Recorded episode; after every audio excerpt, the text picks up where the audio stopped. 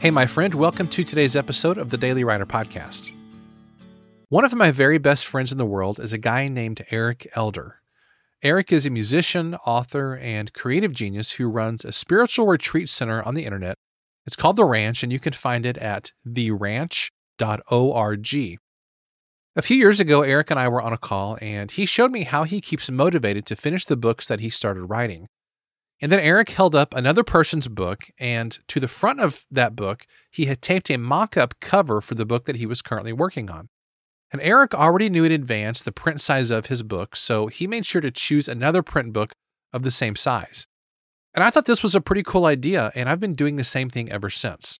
Anytime that I'm working on a book, I always have the cover designed as early in the writing process as I possibly can.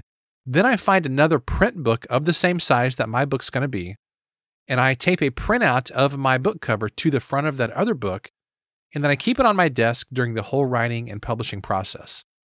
And what this does is it helps make the book feel tangible and real instead of being just a digital file that sits on your computer. It also helps you make it through the rough spots in the writing and editing process. When you keep the vision of the final product clear and you can see it sitting right in front of you, you're going to feel much more motivated to keep going in the writing process. So I really, really encourage you to do this. Print out a mock up of your book cover, tape it to another book of the same size, and keep it there on your desk as you're working on your book. It really helps you get through those rough times. Here's today's question If you're working on a book project right now, do you have the cover designed yet? And if so, have you printed it out and attached it to another book of the same size so you can keep your vision clear? By the way, before I close out this episode, I want to encourage you to check out my friend Eric Elder's website.